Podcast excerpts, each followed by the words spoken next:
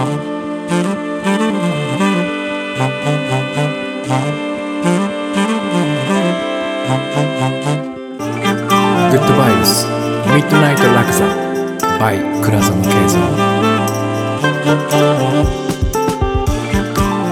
は。ただいまくがつなのか水曜日のにじごじゅうよんぷんですね。今日は、えー、夢サポセッションがあって、えー、その後、えー、先週の金曜日にね、えー、開催しただいにかいジャージンワークの最初のレビューの日、火曜日の夜ということでね、えー、やってきまして、あのこの日はその皆さんがね、私がお伝えしたやり方で本当にうまくいったのかどうかを発表いただく日であるとともに、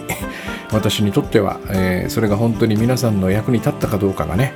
こう分かる日ということで、うん、まあドキドキはしませんけども、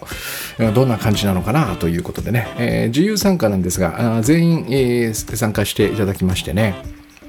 なんとあの私が期待してた以上に、えー、好印象というかね、いい結果の連続だったように思います。うん、ある方はその、えー、不安、恐れや不安をね解消する、罪悪感を持たないためのタスクというのを全部一回封印してみたと、全部やめてみたら、なんかこう自由にいろんなアイデアがひらめくようになりましたみたいなね、とても嬉しい報告をしていただいたり、うん、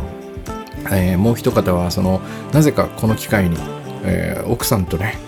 えー、奥さんからか、うん。あなたは一体それで本当は何がやりたいのというね、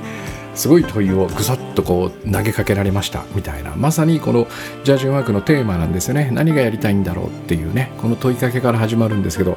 それがそのたまたまあ、ね、当然こんなことをやってるとはつゆ知らぬ奥さんから同じ問いが投げかけられたんですってね。でしかも同時に、えー、いわゆる A パートのね、仕事の中でかなりチャレンジングな、えー、オファーが、えー、届いたと、さてどうしましょうみたいなね、そんな報告もあったし、以前からなかなかその あ, あまりこうなかなか本気で取り組めなかったね勉強に、えー、この土日はなんかさらっとできましたみたいな、うん、おおむね悪くなかったです、うん、おおむねというかかなり良かったんじゃないかなという感じですね。えー、また木曜日、あさってに、えー、最後のレビューがありますんで、それでどうだったかっていうのを、その報告もですね、また楽しみなものに私にとってはなったという、そんな一日でしたね。今日は、えー、そしてですね、ちょっと衝撃の体験というかね、衝撃の出来事なのかな、私にとっては、えー、シャワーを浴びている時にね、なんかこう、えー、前この放送でも お, お伝えしたんだけど、その新刊を書いていますというね、あれが実はあの辺りでお話しして、えー、いっしゅうかんとおかぐらい前かな、うん、結構止まってたんですよ、パチッとね。に章書いたところからなかなか進まなくて、うーん、なんかやっぱりまだまだこれ掴みきれてないなっていうね、えー、何度も何度もそれをやってるんですが、そこがですね、スッとこうつながったというかね、えー、ようやく私にとってそのグッドバイブスって何なんだろう、何を私はやりたくてこの話をずっとしてるんだろうっていうところが綺麗にこうなんか一つの輪のようにね、スーッとこうつながる瞬間っていうのが、なぜかやっぱこうシャワーを浴びてる時はね、割とこれが起こりやすいんですけども、まあ理由はいくつかありまして、一つはね、あのエフタさんという方とね、今執筆講座を一緒にやってるエフタさんと、えー、さんじゅうわぐらいかな、グッドバイブス ティーブイ という、う、えー、あのオンラインコミュニティ向けのね動画を撮影したんですけど、何ヶ月ごかげつぐらいにかけてかな、えー、彼と話している中で、えー、なまああのなんつうのかね、私の周りにあまりいないタイプの方でね、えー、ちょっと驚きの質問をいくつかいくつかこういくつもいくつもこう投げかけてくれるタイプの人なんですよね。まあ、それもしかもね、結構細かく細かく、えじゃあこの場合はどうなんですか、こういう時はどうなんですかっていうね、まあ、一つなんかこうスパーリングしてるような収録に思える時もあるんだけど、それを通してね、やっぱりこういろんなその質問を受けて初めて私の頭の中から出てくる言葉とかがね、いくつもいくつもありまして、そしてこのポッドキャストで一人語りをするというね、誰を相手にもせず自分の考え、ね、感じたことをどんどん喋っていくという、これが一つね。それからあのーえー、楽座シリーズで、えー、これまであまりそのセミナーとかでお目にかかっていなかったいろんな方々とね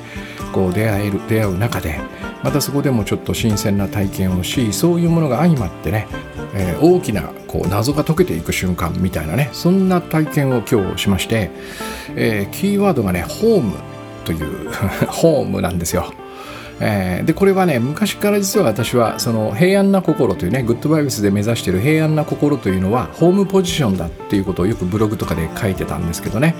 えー、困った時に帰る場所はこの平安な心なんだと、え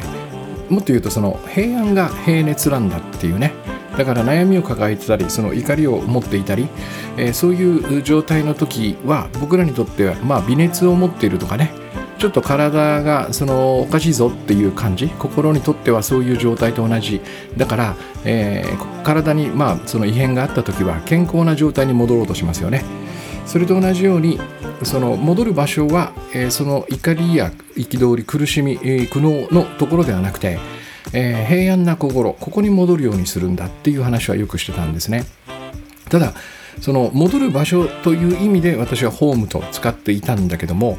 実はこのホームという言葉にはねもっと大きな意味というかね深い意味があるんだということに、えー、まさに今日シャワーを浴びながら気づいたわけですね。でもう一つ、そうそう、これがあの実はこのシャワーのひらめきにつながるんだけど、この前の日ね、えー、昨日に、えー、私はなんかある出来事をふとポッとね思い出すきっかけというのがあってね、えー、なんていうのかな、こう皆さんもおそらく感じたことがあると思うんですけども、なんかこう、うん、知らない人に囲まれながら慣れない仕事を、もしくはちょっと難しめの仕事をしてね、で長時間こう会社とかに拘束されている時に何とも言えない寂しさ、孤独っていうのを感じたことがあるんじゃないかと思うんですね。で私はよくよくそれをこう今でもふとふっとこう寂しいっていうかね、孤独だなっていうかね、そういうのを感じるんですよ。それを昨日なんかあるきっかけでふっと感じた時にね、えー、これのでかいやつを俺は前に味わったことがあるなっていうのを思い出したんですよ。でそれはどんな出来事だったかっていうと、まさにねよくこの番組ではこの話インターネットマガジンとか編集者時代の話がよく出てくるんですけどね、やっぱここ結構私にとって大きいのかなっていうね、自然に出てくるってことはね、これのね初日の話なんですよ。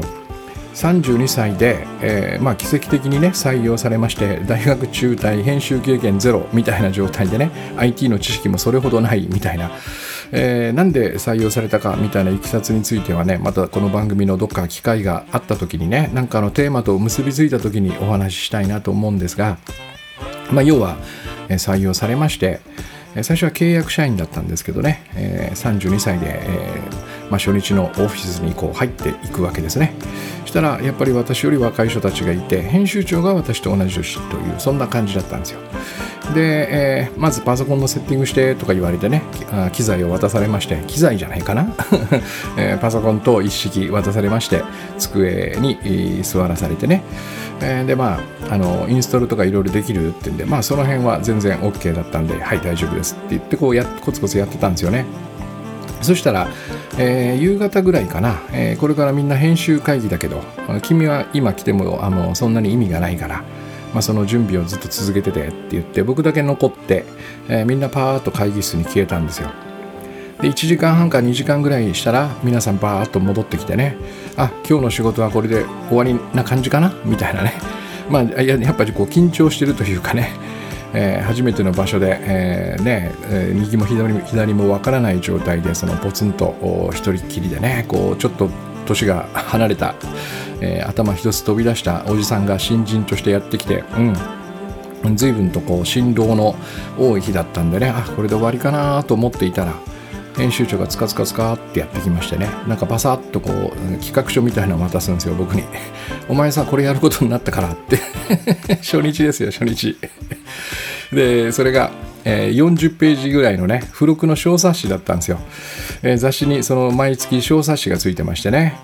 えー、私は何にも知らないんですよ。編集のへの字も知らない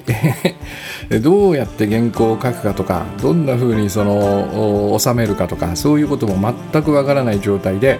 えー、というかさ、あのー、今月ねみんな忙しくてさ、お前しかいないんだよつってこれやってみたいなまあ知らないなと思ってはいとは返事したんですけど、でテーマが、えー、当時のそのシェアウェアフリーソフトって言ってね、今で言うとあれですね iPhone のアプリみたいなやつ、うん、あれのパソコン版みたいなものを、まあ、割と日曜プログラマーみたいなのがね自分で作ってホームページに上げてたんですよね、えー、それの特集だからって言われて、で私は割とねその辺のシェアウェアフリーソフトには詳しかったんですよ。自分が結構マニアでね、えー、当時の外付けハードディスクとかにさんぜんぼんにせんぼんぐらいかなにせんぼんぐらいなんか世界のシェアウェアをこうストックしてましてね、で、えー、よっしゃよっしゃ大丈夫だと思ってたら、その人気のあるやつが、えー、にじゅっぽんぐらい選ばれてるんだけど、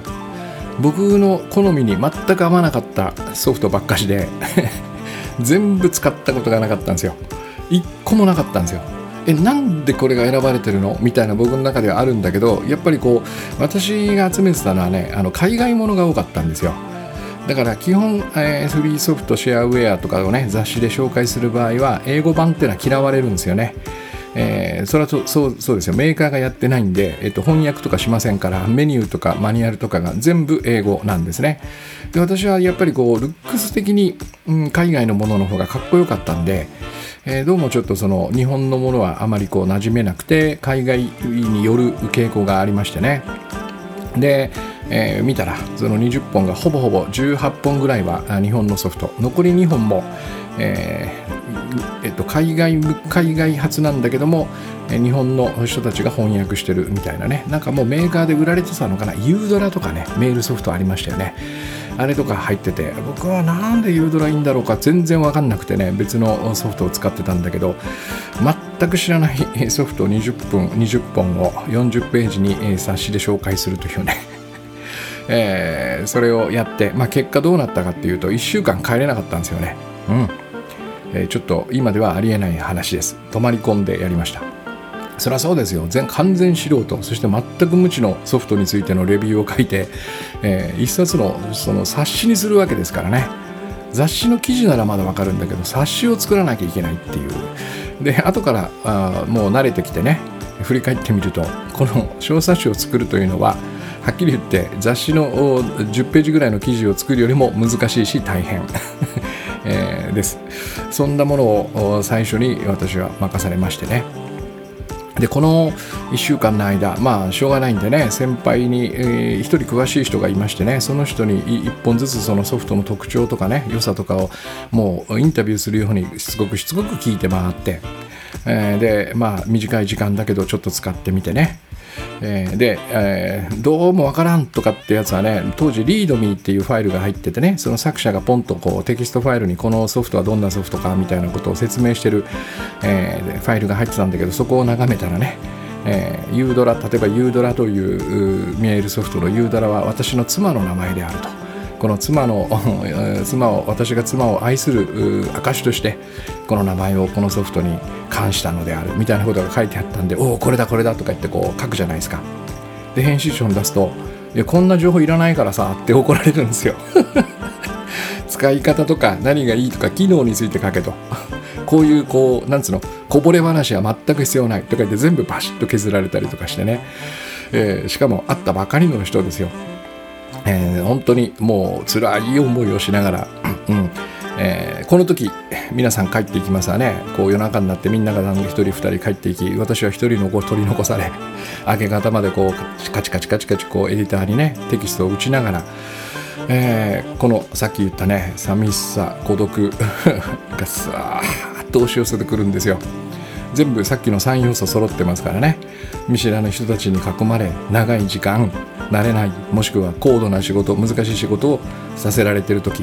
まあさせられてるってのも変なんですけどね、自分の意思で会社に行ってますからね、を任されてる時かな、えー、この時このみっつが揃うと、私はおそらく多くの人もそうだと思うんだけど、寂しさ孤独を感じるんです。そして同時にね、その時なんか自分の中に、えー、よん、ごさいの子供のようなね、私がこう現れてね、お家に帰りたいよって言うんですよねこの感覚、お家に帰りたいよって言うんですよね、えー、でこれをこんな感じで僕はな、このこのきつい感じをね、いっしゅうかんどうやって乗りこ乗り越えたんだと。そうそう、当時ねまだ携帯電話がなかったんで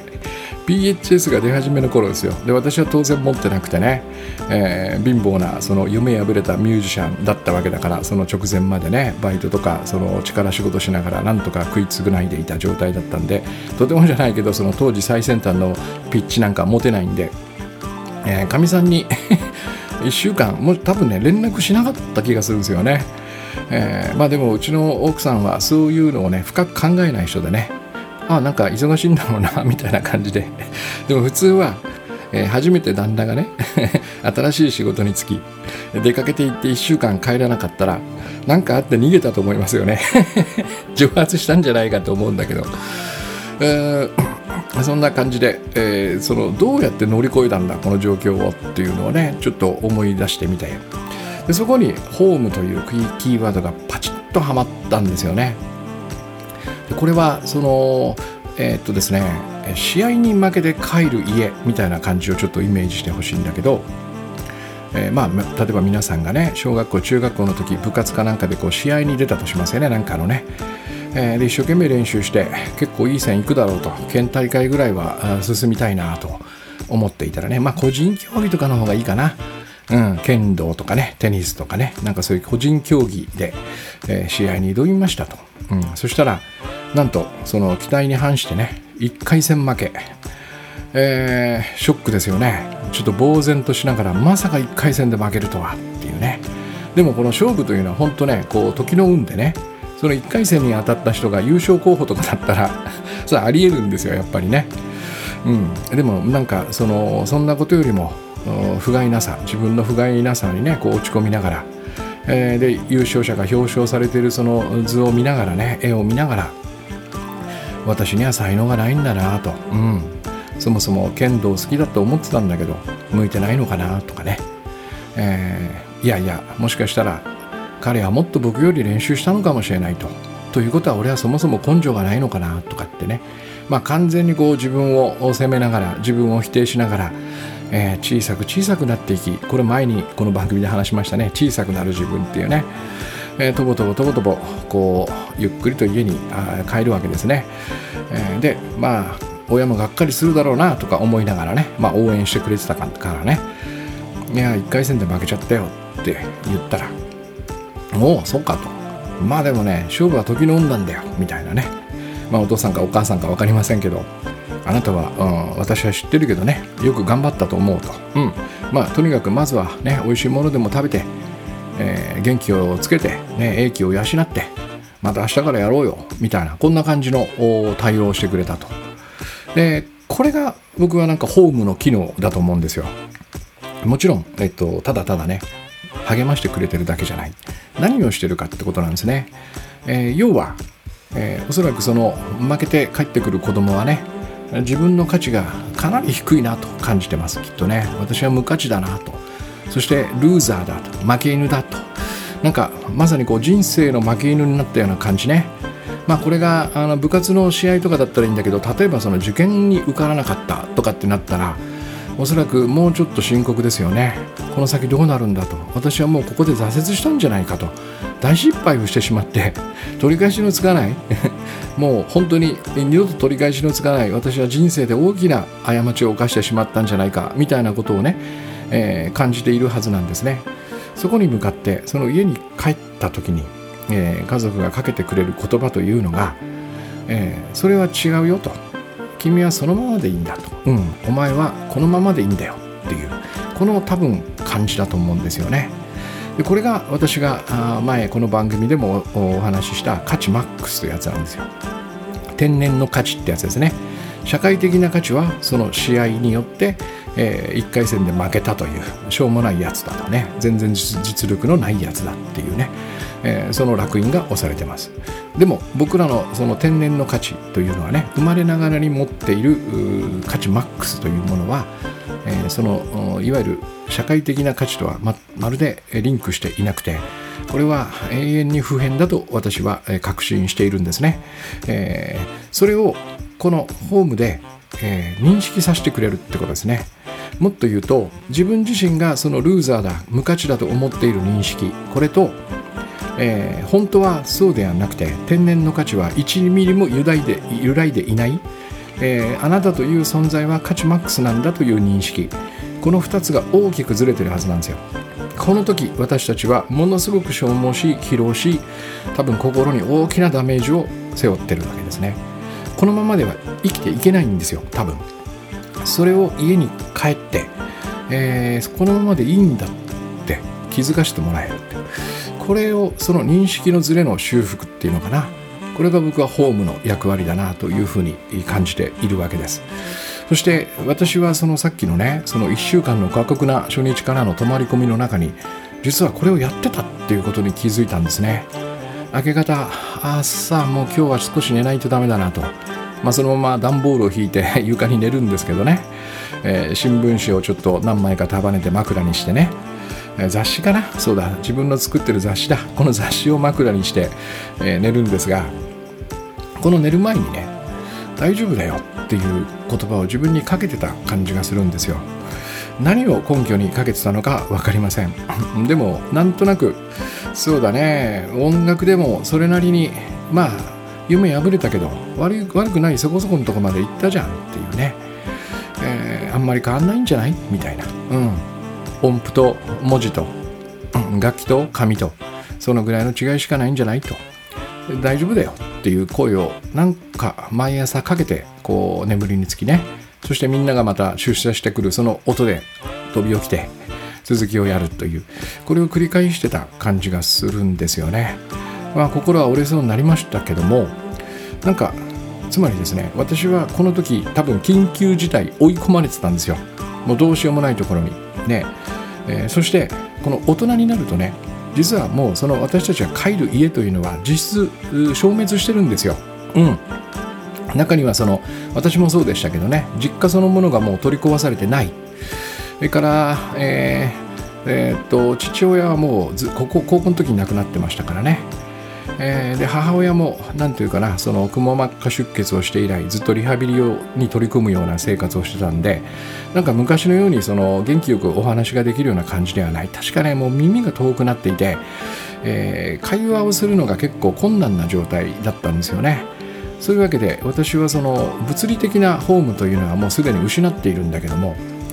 えー、この時に僕はその緊急事態、窮地に追い込まれた時に、なんと自分の心の中にこのホームを作り出していたんですよ。これをなぜか一昨日思い出したんですよね。そしてそのまま寝た後、シャワーを浴びながらホームだと、なるほど、グッドバイブスで僕が目指していたそのこの平安というのはね、ホームなんだなと。それを大人になった私たちがね、えー、もうまあまあでも大人になっても帰るところがあって、この機能を果たしてくれる実家を持ってらっしゃる方いると思うんですよね。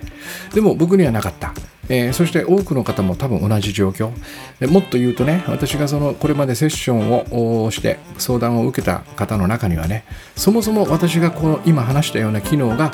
自分の子供の頃からなかったっていう方もいらっしゃるんですよ。えー、そういう諸々の事情で、えーねえー、今それがないという時に、まあ大人になったら基本的にはないんですよ。これを自分の心の中に持つことができるっていうことを、多分私はその時に気づいた、発見したんだと思うんですね。でそれ以降多分まだまだ辛いこと、事柄はそのね、まともにこの記事が作れるようになるまではやっぱ半年いちねんぐらいバーッと続いていましてね、そのたんびに僕はこの孤独と寂しさを味わい、味わった瞬間に、その場でホームに帰るというね、そのホームというのはさっき言ったような認識のズレを修正してくれる。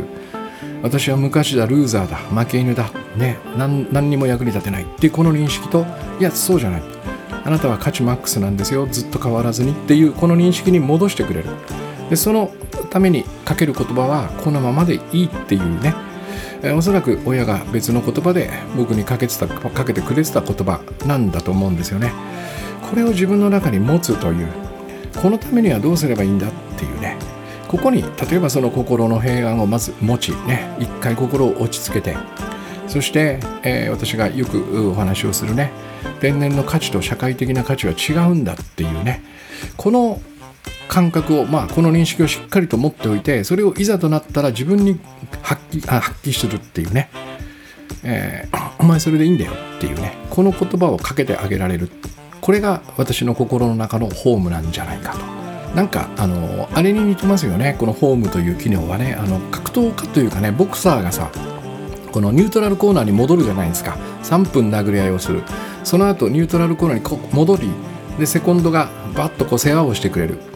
で会長がね、いやお前さ最高だからさ、お前最強だから、お前が世界一強いみたいなことをこう言ってくれる。でこれは多分励ましてるとか褒めてるとかそういうことじゃなくて、お前の存在価値を思い出せっていうね。価値マックスだぞっていうね、この感じ、これをその競技から少し離れて安心できる人たちに囲まれながら、えー、その認識を持たせてくれるっていうね、これがなんかまさにホームの機能似てますよね、えー、コーナーポストってやつね、セコンドの方々ですよ、うん、でこれもまあその実際の家と同じように自分ではない別の人たちがやってくれるんだけどね、えー、これをなんか自分の中に持つと、そんな感じで僕らはね、まさにこの格闘家のように多分日頃暮らしてる感じがするんですよ。さまざまな競技に参加してる感じがするんですね。仕事、子育て、恋愛、それから最近では婚活とかもそうですよね、えー、人が作ったルールに沿って行われる、まあ、競技のようなものなんですよね。でこれは避けては通れない。でこの世界っていうのは基本的に評価、比較、これが全てですよね。結果が全てなんですよね。とても過酷な世界です。だからこそやっぱりリングなんですよ。ゲームなんですね。競技なんですね。ゲームって言っても楽しい方のゲームではなくて、えー、結構マジな方のね、将棋とか囲碁とかね、結構人生をかけてやるようなそういうゲームなわけです。でここに取り組むと、ここに取り組むということはもう逃れられないと思うのね。でさらに言えばそこで勝ち続けるっていうのも不可能ですよね、え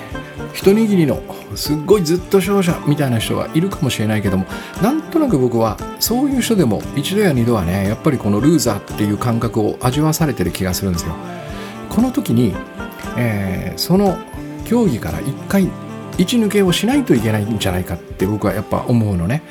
えー、なんかこの区別がないと人生そのものが競技という感じの捉え方をしてしまうと、もう逃げ場がないんですよ。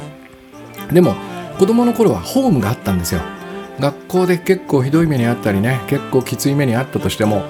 えー、お家に帰りたいよっつってお家に帰ると、いやお前大丈夫だよって言ってもらえる、その機能があったんですね。装置があったんですよ。これを僕らは今持っていないから、えー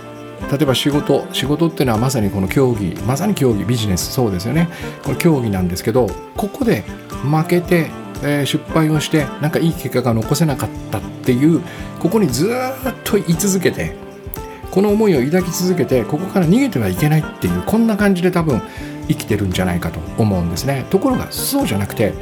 えー、自分の心の中にホームというのを持っておいてね、ここはさっきもさっきまで言ってた、そのお前このままでいいというね、認識をプッと修正してくれるこの機能を持っておいて、いつでもそのリングやね、競技場から降りなきゃいけないんじゃないかって僕は気がするんですよ。でまあ実はあのー、結構これをね、自然とね、このホームというのを意識せずにストレス解消みたいな名前でやってることはあるんですよね。例えばフィットネス行きますとか、そのヨガに行きますとか、温泉に行きます。今だとこうサウナ流行ってますよね。整うみたいなやつね。この整うが実はこのホームに多分なぞられてるはずなんですよ。ところが重要なのは、えっと、心を整えなきゃダメなんですね。肉体ももちろん疲れてるんだけど、肉体の疲労というのは寝れば取れるんですよ、えー、だからこのストレス解消と称してやってるものの、本当に目指さなきゃいけないのはさっき言った認識の修正なんですよ。本当に私はルーザーなのか、無価値なのか、いや違う、天然の価値は永遠に変わらずマックスなんだと、おお戻ったっていうこの感じ、これを、えー、その得るためにはね、えー、やっぱりこのフィットネスとかジョギングとかね、まあ、あるいはその朝会みたいなもの、これではおそらくできないんじゃないかなと。でもしそこにねうまくいったという経験があるとしたら、えー、例えば一緒に、えー、それをやってる仲間がその機能をきっと果たしてくれてるんだろうなって僕は思うんですね。サウナとかもあの一人で行かないじゃないですか。何人かで行きますよね。でそうするとたまたまその友人、サウナに行く友人が、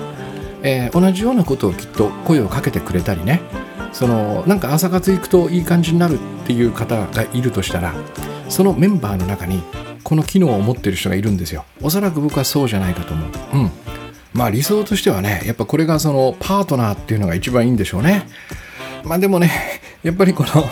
パートナーにこの機能を求めるのはやっぱ酷だなって部分もあるんですよ。このままでいいの逆をやっぱ言ってきますからね。えー、あんたそこがダメこうしてくれ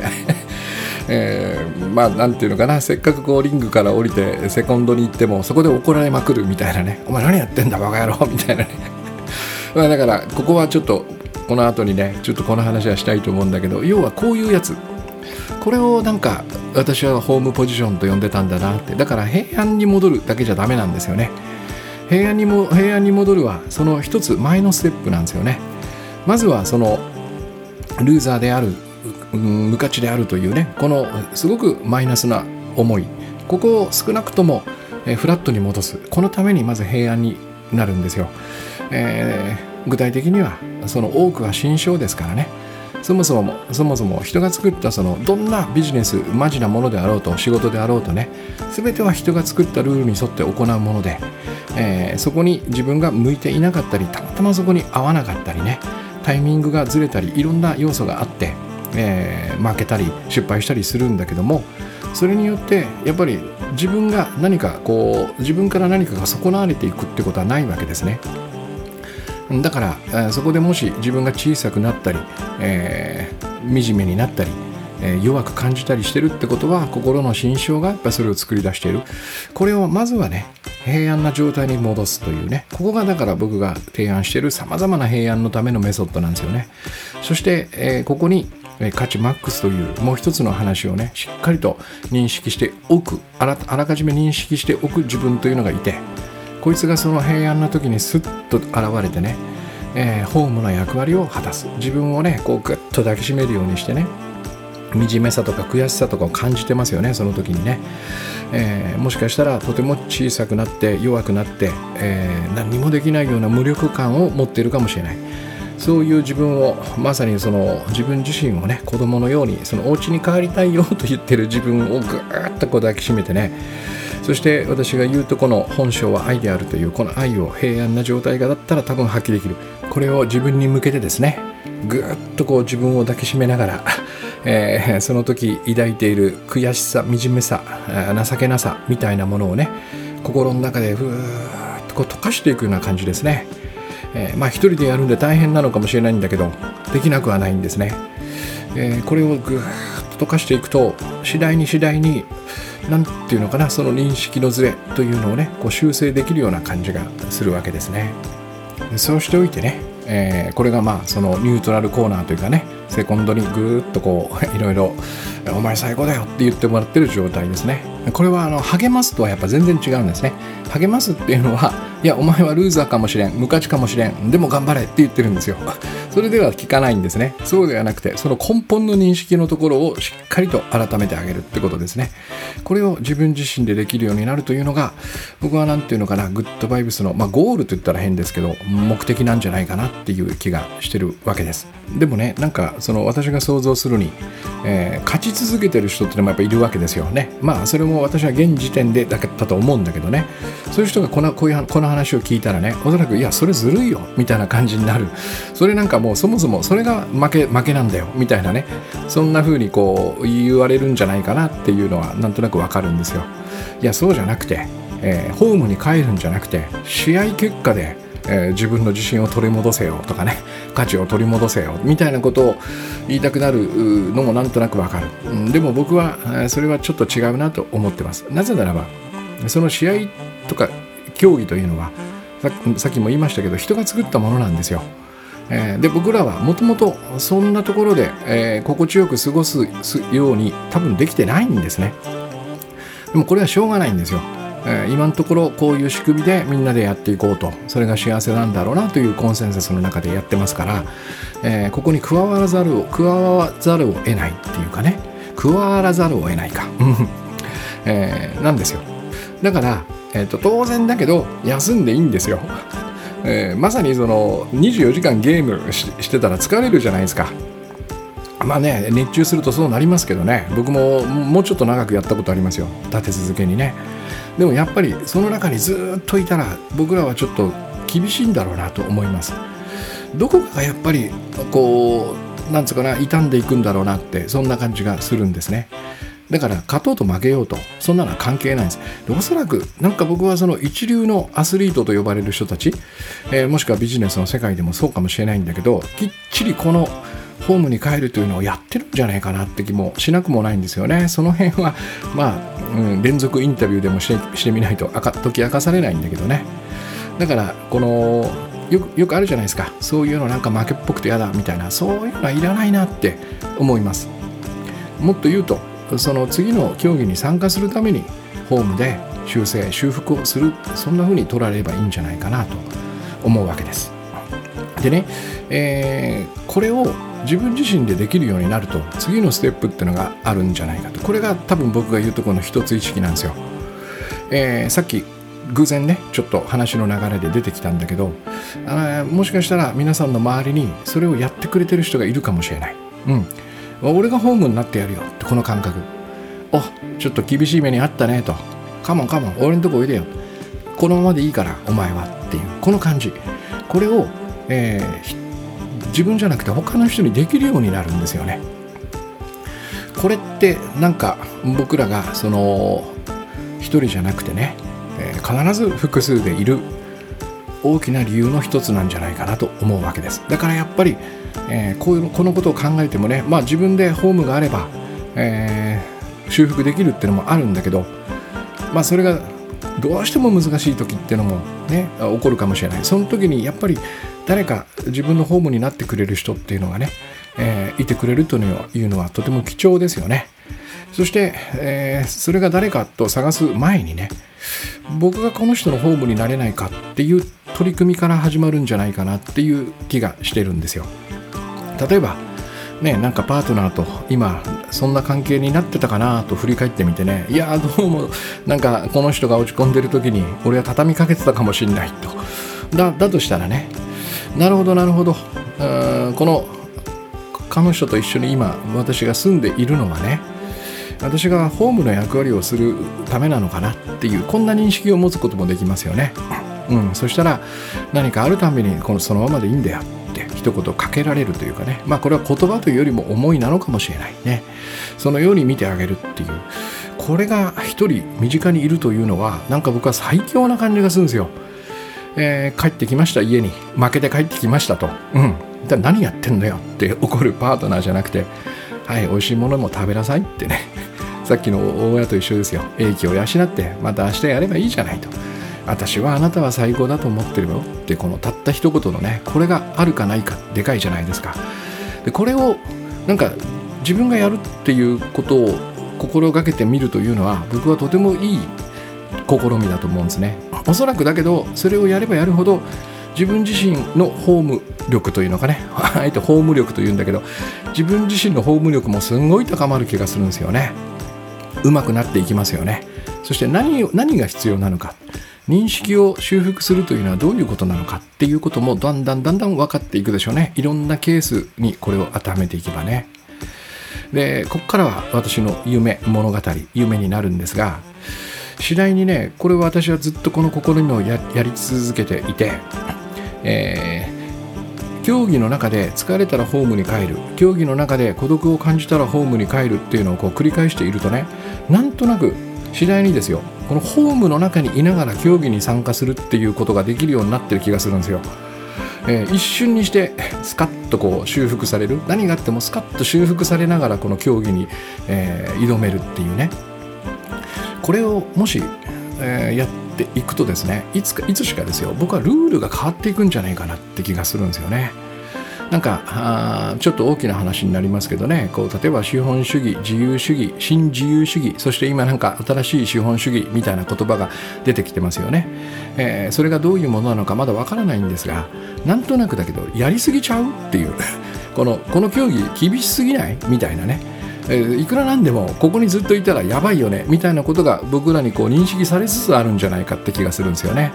でこの感覚の中で実はそのホームをここに持ち込んで、えー、うまいことこう混然一体とできたら面白いんじゃないかなみたいな、これはまあ私の夢物語なんですけどもね、なんか僕はでも自分が関わるプロジェクトとか、ね、一緒に仕事をしている、まあ、少人数であるんですけどね、佐々木さん、エフタさん、千恵さんとかね、矢部聖子さんとか、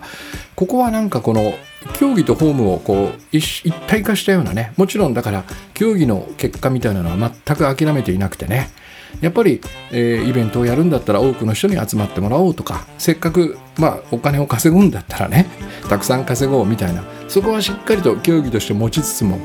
なんかいつでもメンバーがなんかピンチになったらそれぞれがそのホームの役割を果たせるような、そんなこうチームをね今やっぱりイメージして実際にもそうやっているような感じがするんですよね。まあまあ僕らのやってることなんで小規模なんでね、えー、そんなに厳しい世界じゃないから可能なのかもしれないんだけど、まあ、だから言ったようにこれは夢物語なんだけども、こういうこの自分で自分の心の中にホームを持ち、そして認識を修復していくっていうことがねこうできるようになるとゲーム自体が変わるんじゃないかみたいなこともちょっと思い浮かべたりするわけです。これが私が書く新刊のテーマなんじゃないかなと。だからやっぱりホームなんですね、タイトルは。最初はギフトだった、そしてその後はなんだろうな、性悪説にあらあがら抗うみたいなね、そのために自分の中からいらないもの、いらない防御をどんどん鎧を外していくみたいなものだった。でもそれは多分だけど全部このホームを自分の心の中に作るためなんですね。えー、ホームが性悪説だったら困るじゃないですかお前は悪くないよって言ってあげなきゃいけない。罪悪感を手放すのもそうですよ。多分ホームというのは罪悪感をきれいに洗い流してくれる場所でもあるんでしょうね。それを私自身が私にできるようになるというこの感覚、これをちょっと一冊の本にまとめてみたいなと。そして、えー、またこれをね思いつくということは、これを実際にその皆さんにお話しする、お伝えする、どうやってホームを作っていくんだっていうこのプログラムがもしかしたらできるかもしれないなと。でこれをねあのそうなんですよ、えー、実はですね、えっと、くがつのにじゅうさん、にじゅうよっかにグッドバイブス三昧の合宿というのがありまして、これは実はですねまだ一度も公募したことはないんですね。えー、グッドバイブスファクトリーのコミュニティと、それから私のワンオンワンのセッションを受けた方、それからろっかげつのかき上げ塾を受講された方、ここに限定して、まあ、内輪で募集をしてたんですね。えー、ところがちょっと今回ですね、まあ、ちょっと世の中の状況もあるんでしょうが、あまり集まりが悪くてですね結構空席ができてしまいまして、えー、これを初めて公募しようと思ってるんですね。いっぱくふつかの合宿で、えー、初日が多分このホームをどうやって作るかっていう話に僕はしたいなと思ってるんですね。それのだいいっかいをこの合宿でやろうと思って、そして翌日ですね、えー、山の中でやるんですけど、伊豆のね伊豆高原の、えー、山の中を巡りながら、あのー、僕が今までずっと作ってきたねこの外でやるワークというのをね、えー、これは毎回やってるんだけども、この辺りを混ぜながらね、えー、ご飯も美味しいし温泉も気持ちいい、えー、木漏れ日というね伊豆の素敵な宿でやりますんで、えー、よかったらと空きがねもうにかさんぐらいしかないんですけども、えー、ちょっと興味のある方はこれちょっと急ですけどね、くがつにじゅうに、にじゅうさん、にじゅうよっか連休なんですよ。えー、これにちょっとぜひぜひご参加ください。うん、これが今日の告知ですね。そんな感じです。えー、それでは皆さん、えー、競技に疲れたらね、えー、スッとそこから出てね、ちょっと私の中にホームがあるのかなみたいなためトライをしてみてください。そして素敵な一日をお過ごしください。ありがとうございます。